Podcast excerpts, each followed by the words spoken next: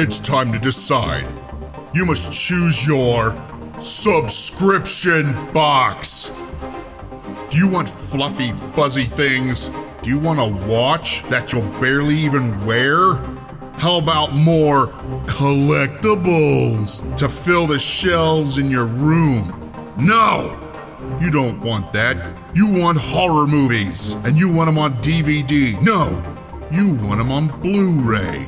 Well, buddy, it must be an omen because here I am, and here's HorrorPack.com.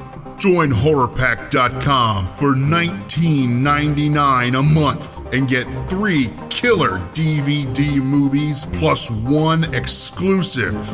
Or join up for $24.99 a month and get three Blu ray blood soakers and an exclusive each month. There, now you've made up your mind. Or I have. HorrorPack.com for the best scare anywhere.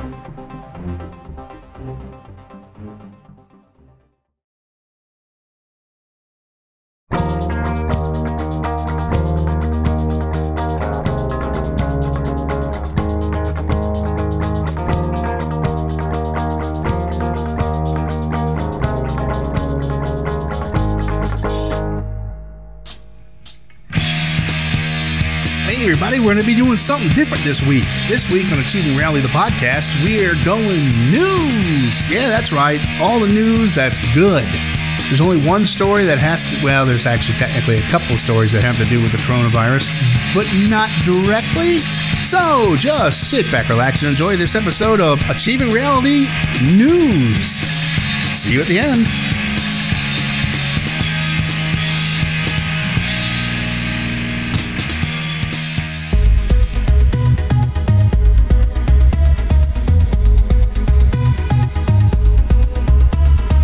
This week in good news 10 types of apples thought to be extinct from pioneer days are discovered in the Pacific Northwest. What do you have planned for your retirement?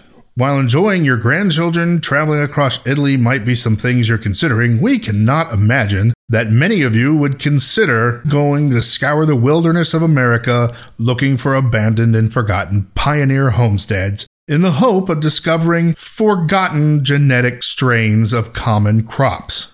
Well, this pair of retirees have been scouring the Pacific Northwest for abandoned pioneer arid fruit orchards and have successfully discovered numerous lost species of apples. During the autumn of 2019, E.J. Brandt and David Benscoter, the Vietnam veteran and former FBI agent who became amateur botanists for their nonprofit The Lost Apple Project, made a remarkable discovery that was confirmed by the experts at Temperate Orchard Conservatory. The apples they found growing in orchards around abandoned homestead in Genesee, Idaho, led to the rediscovery of 10 forgotten varieties of apples that were believed to be extinct. It was one heck of a season. It was almost unbelievable. If we had found one apple or two apples a year in the past, we thought we were doing good. But we were getting one after another, EJ Brandt told the AP. I don't know how we're going to keep up with that.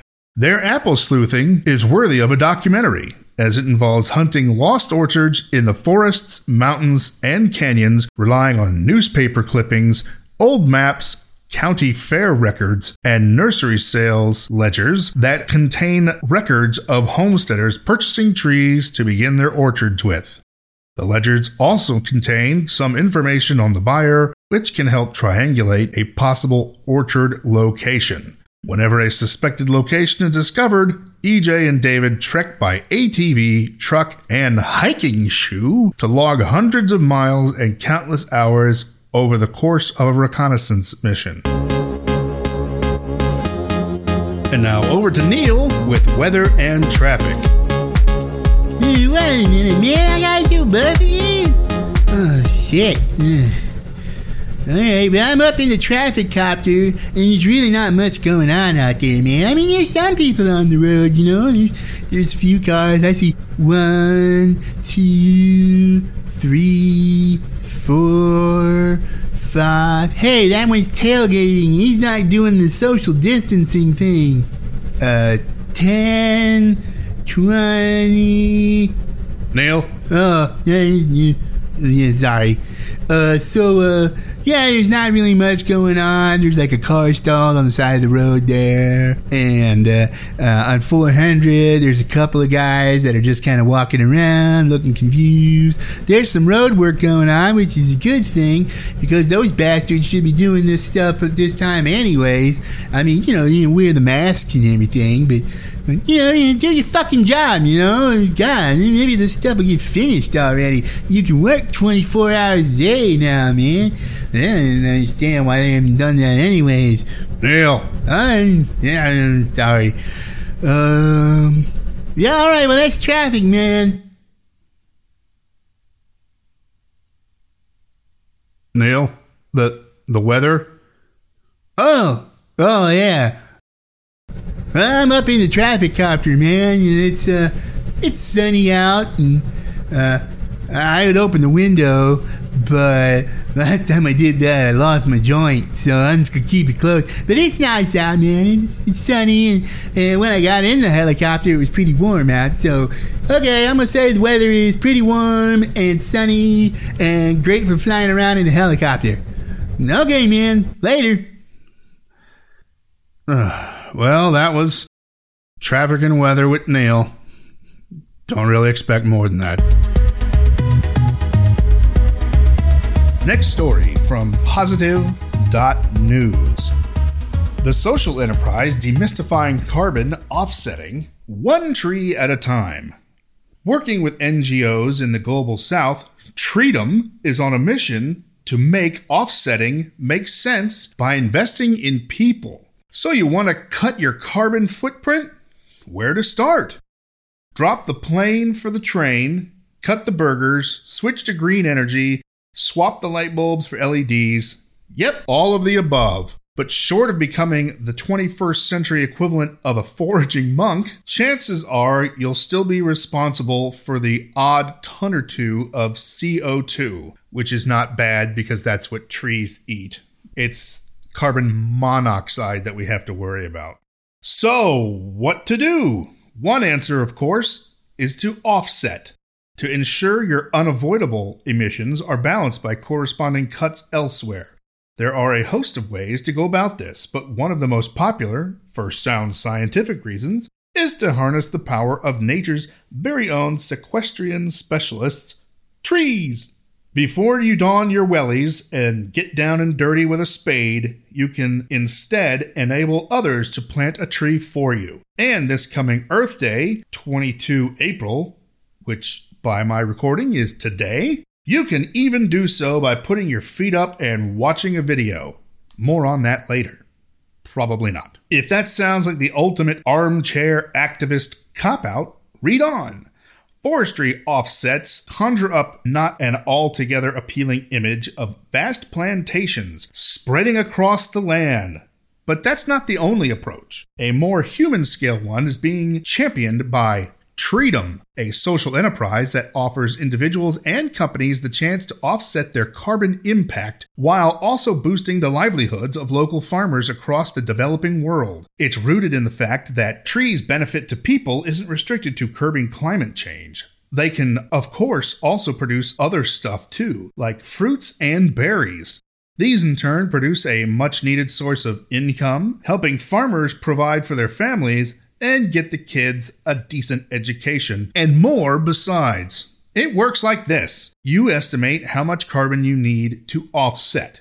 Treedom provides a simple calculator on its website. Then you choose one of the three species to have planted on your behalf. Each of them are productive trees, mainly fruiting ones such as orange, lemon, mango, papaya, and they also include cacao, coffee, and baobab, as well as fodder crops such as leucaena and calliandra, or something to that effect. Treedom has a team of agricultural and forestry experts who work closely with NGOs in rural communities such as Kenya and Cameroon. There, they help train farmers to switch from destructive slash and burn practices, which themselves cause climate change, to more sustainable and productive methods.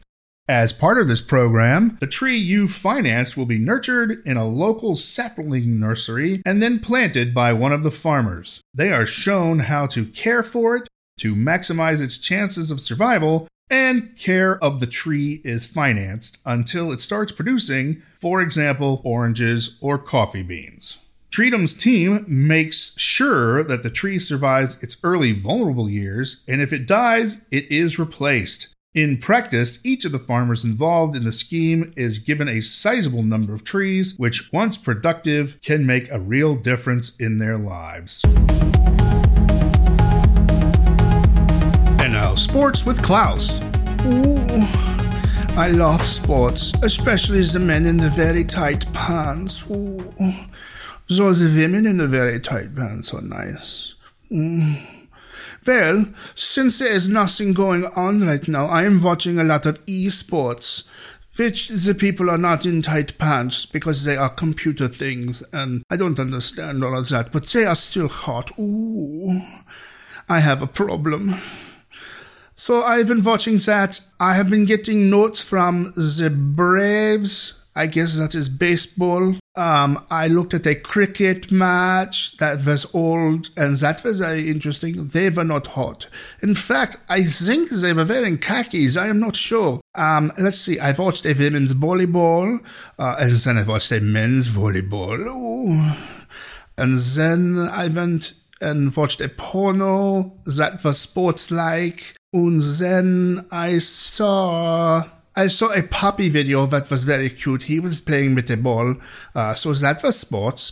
So there you go. That is sports. Uh, back to Larry with the news. From feelgood.news, new gloves translate sign language to audible speech.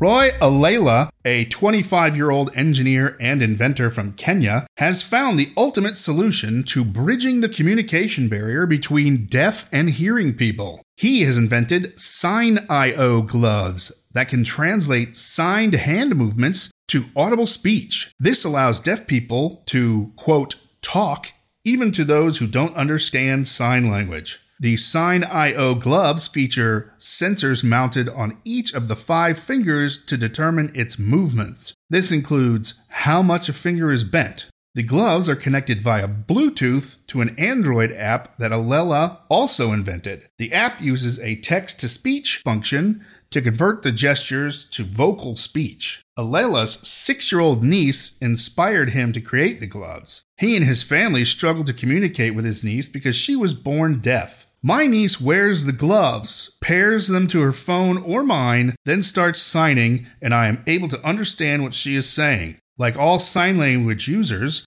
she is very good at lip reading, so she doesn't need me to sign back, he said in an interview with The Guardian. The young inventor first launched the gloves at a special needs school in rural Migori County, southwest Kenya. He aims for it to be available in every school for special needs children to assist in as many deaf or hearing impaired children as possible. The Sign IO gloves are currently still in prototype phase of development. However, it has already received awards and prize money which helped him further improve the invention. It has been the 2018 grand winner of the Hardware Trailblazer Award from the American Society of Mechanical Engineers Global Finals in New York. The invention also received a second runner up at the Royal Academy of Engineering Leaders Innovation Fellowship in London. And once again to Neil with traffic and weather. I gotta do this again, man? You mean once enough for the whole day? No, Neil. You need to do it multiple times. Okay, man, whatever. When I'm not up in the traffic copter anymore, uh, I'm just kind of walking around, uh, you know, uh, outside. I don't know why they left my microphone on me. I think it's weird. But uh, over here in this area, there's only a few cars. Uh, there's nobody on the side of the road. I saw a guy walking to, uh, you know, the, the, the Publix over there, and uh, I saw another dude uh, a few minutes before that. He went into the Kroger. yeah, one guy went to the yeah, the pharmacy, and uh, So, uh, yeah. I mean, I had to grab a shopping cart and, you know, take it back because some ass decided to just leave it out in the middle of the parking lot. And that's not cool, man. You shouldn't do that. I mean, it's like you just don't want to go that extra hundred feet, you know, and like put it back or anything. That's just, it's a pet peeve of mine. That and, you know, Chris and Larry stealing all my stuff out of my freezer and all that. And you know, I don't understand why they got to do that. Neil. Oh, um, so, um, weather's still real nice down there. That's, it gets warm out. I don't know. They put around 70 maybe, something like that. Yeah, something like that. Um, and it's really sunny. And, oh, oh, man. Oh, I just stepped in some dog shit, man. Oh, oh, yeah. Where am I gonna get? Where's a stick when you need one? Ugh, oh, you scrape it on the curb or something. Oh, that's disgusting. Ugh, stepping in dog shit. I, no, I can't handle it anymore. I'm out of here. This is all your deal, man. And that was traffic and weather with Neil again. This bit of good news comes from sunnyskies.com. Every animal at a Chicago animal control has been adopted. For the first time in the shelter's history, Chicago Animal Care and Control is completely out of adopted animals. As people are transitioning to stay at home orders, families across the country have decided now is the best time to adopt a pet. In New York City and Los Angeles, the American Society for Prevention of Cruelty to Animals, ASPCA, says applications to foster dogs and cats is up 200%. PetPoint, a software program shared by some 1,200 shelters nationwide, reports fostering and adoptions are up 700% over the last year. We are seeing people all over the country stepping up to foster and adopt animals from their local shelters and rescues, says Humane Society CEO Kitty Block. It has truly been a game changer in the sheltering world.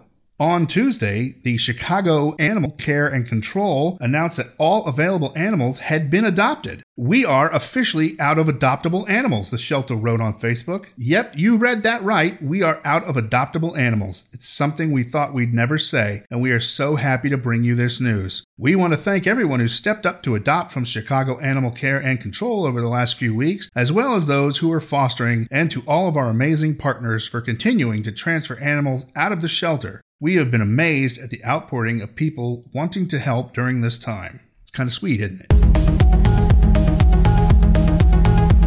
Once again, sports with Klaus. Like I said before, there's not much going on, but now I have watched a kitty playing with a little bell and a ball.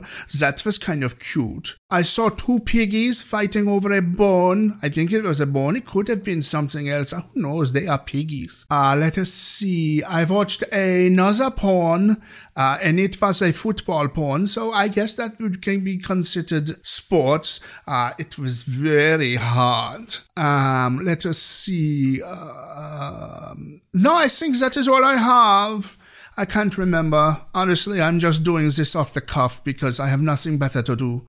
Uh, goodbye.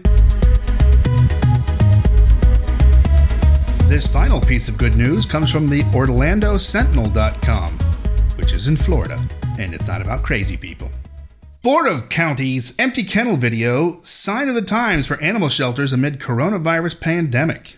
One Florida County's landmark moment, an empty kennel at its animal control shelter, is representative of a trend with more families welcoming animals into their home as the nation battles the coronavirus pandemic. With more people staying in their homes, Florida animal shelters are finding their kennels to be more empty. That was the case in Palm Beach County and celebrated by the Friends of Palm Beach County Animal Care and Control, who posted a video of its Facebook page showing that its kennel was empty for the first time in its history. While not empty, Central Florida shelters have been seeing more foster families and forever home adoptions since coronavirus concerns began spreading in March. Lake County has seen the amount of foster families double since this time last year, says Whitney Boylston, spokeswoman of Lake County Animal Shelter. Our census is way down, Boylston said. We've seen massive numbers in adoptions and fosters. More people are at home and have more time to spend with a new pet. Or maybe there's just more people looking at how they can help the community, even if it's just temporary.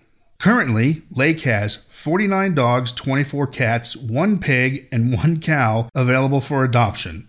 Under normal circumstances, it has double that amount on any given day. Since March 1st, Lake has had 90 animals stay with families as part of its shelter break sleepovers, where families foster an animal for about a month. In 2019, the shelter had only 45 animals out on sleepovers during the same time period, Boylston said. While Seminole County Animal Services couldn't confirm at the time how many animals it had, the shelter said its numbers were significantly down as well, with an estimated 50 dogs in its kennels. For Palm Beach County, its animal control kennel reached its milestone moment on Tuesday when all of its kennels were vacant due to either adoptions or fosters.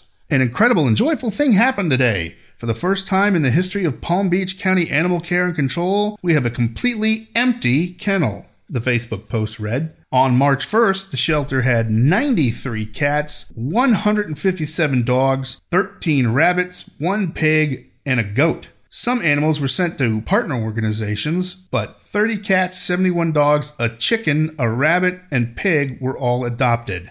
About 26 pets are in foster care, but the shelter's animal inventory is down 300 animals compared to that of March 2019, Palm Beach Animal Care told the Orlando Sentinel. To celebrate, the staff and volunteers stood in the unoccupied kennels and gave a round of applause on video to the community for helping out so many pets. We hope the momentum continues and encourages other communities to consider fostering an adoption as well, a member of the Palm Beach Animal Care page said. I think it's been a combination of things, really, but mainly due to the inherent good nature of people, their desire to want to help and do good, and the companionship and joy a pet brings as someone.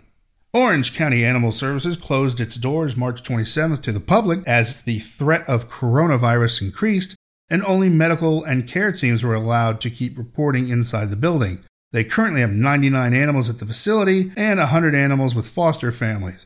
While adoptions have not been proceeding since the end of March, Orange is unrolling its virtual adoption program Thursday morning, according to Orange County Animal Services Manager Diane Summers.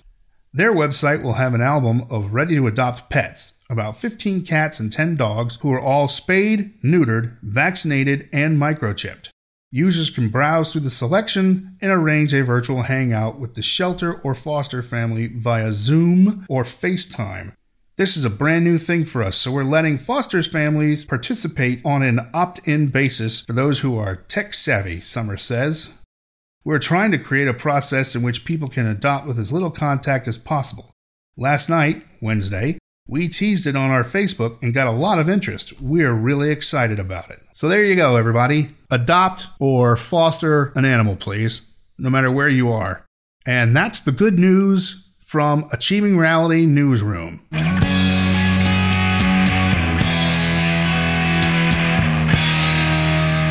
And there it is, the first episode of Achieving Reality News. I hope you enjoyed the good news stories, especially the last two about animal shelters. I think those are great. And the uh, glove that detects and can read or turn into speech American Sign Language, well, just sign language in general, I thought that was really cool too.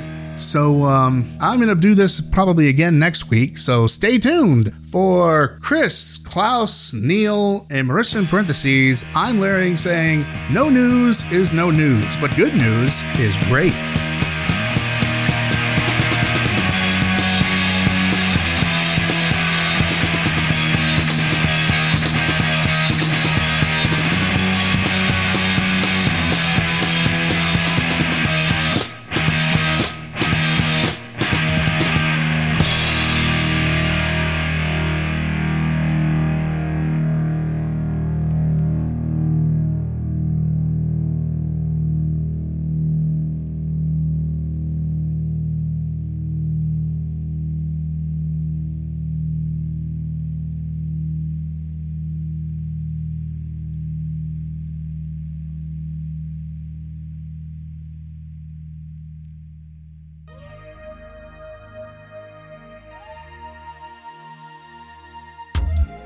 Hey, everybody. Larry here from Achieving Reality, the podcast. So, you've missed the last few episodes, have you? That's cool. We got you covered now. That's right. Achieving Reality, the podcast is now on Spotify. Nice, right? So now you can listen to us on Podbean, Google Play, Google Podcast, and iTunes, and Spotify. We're growing and growing. I mean, wow. Follow us on Facebook and give us a listen on all of our new platforms and our old platforms. Sit back, relax, and enjoy Achieving Reality, the podcast. See you soon.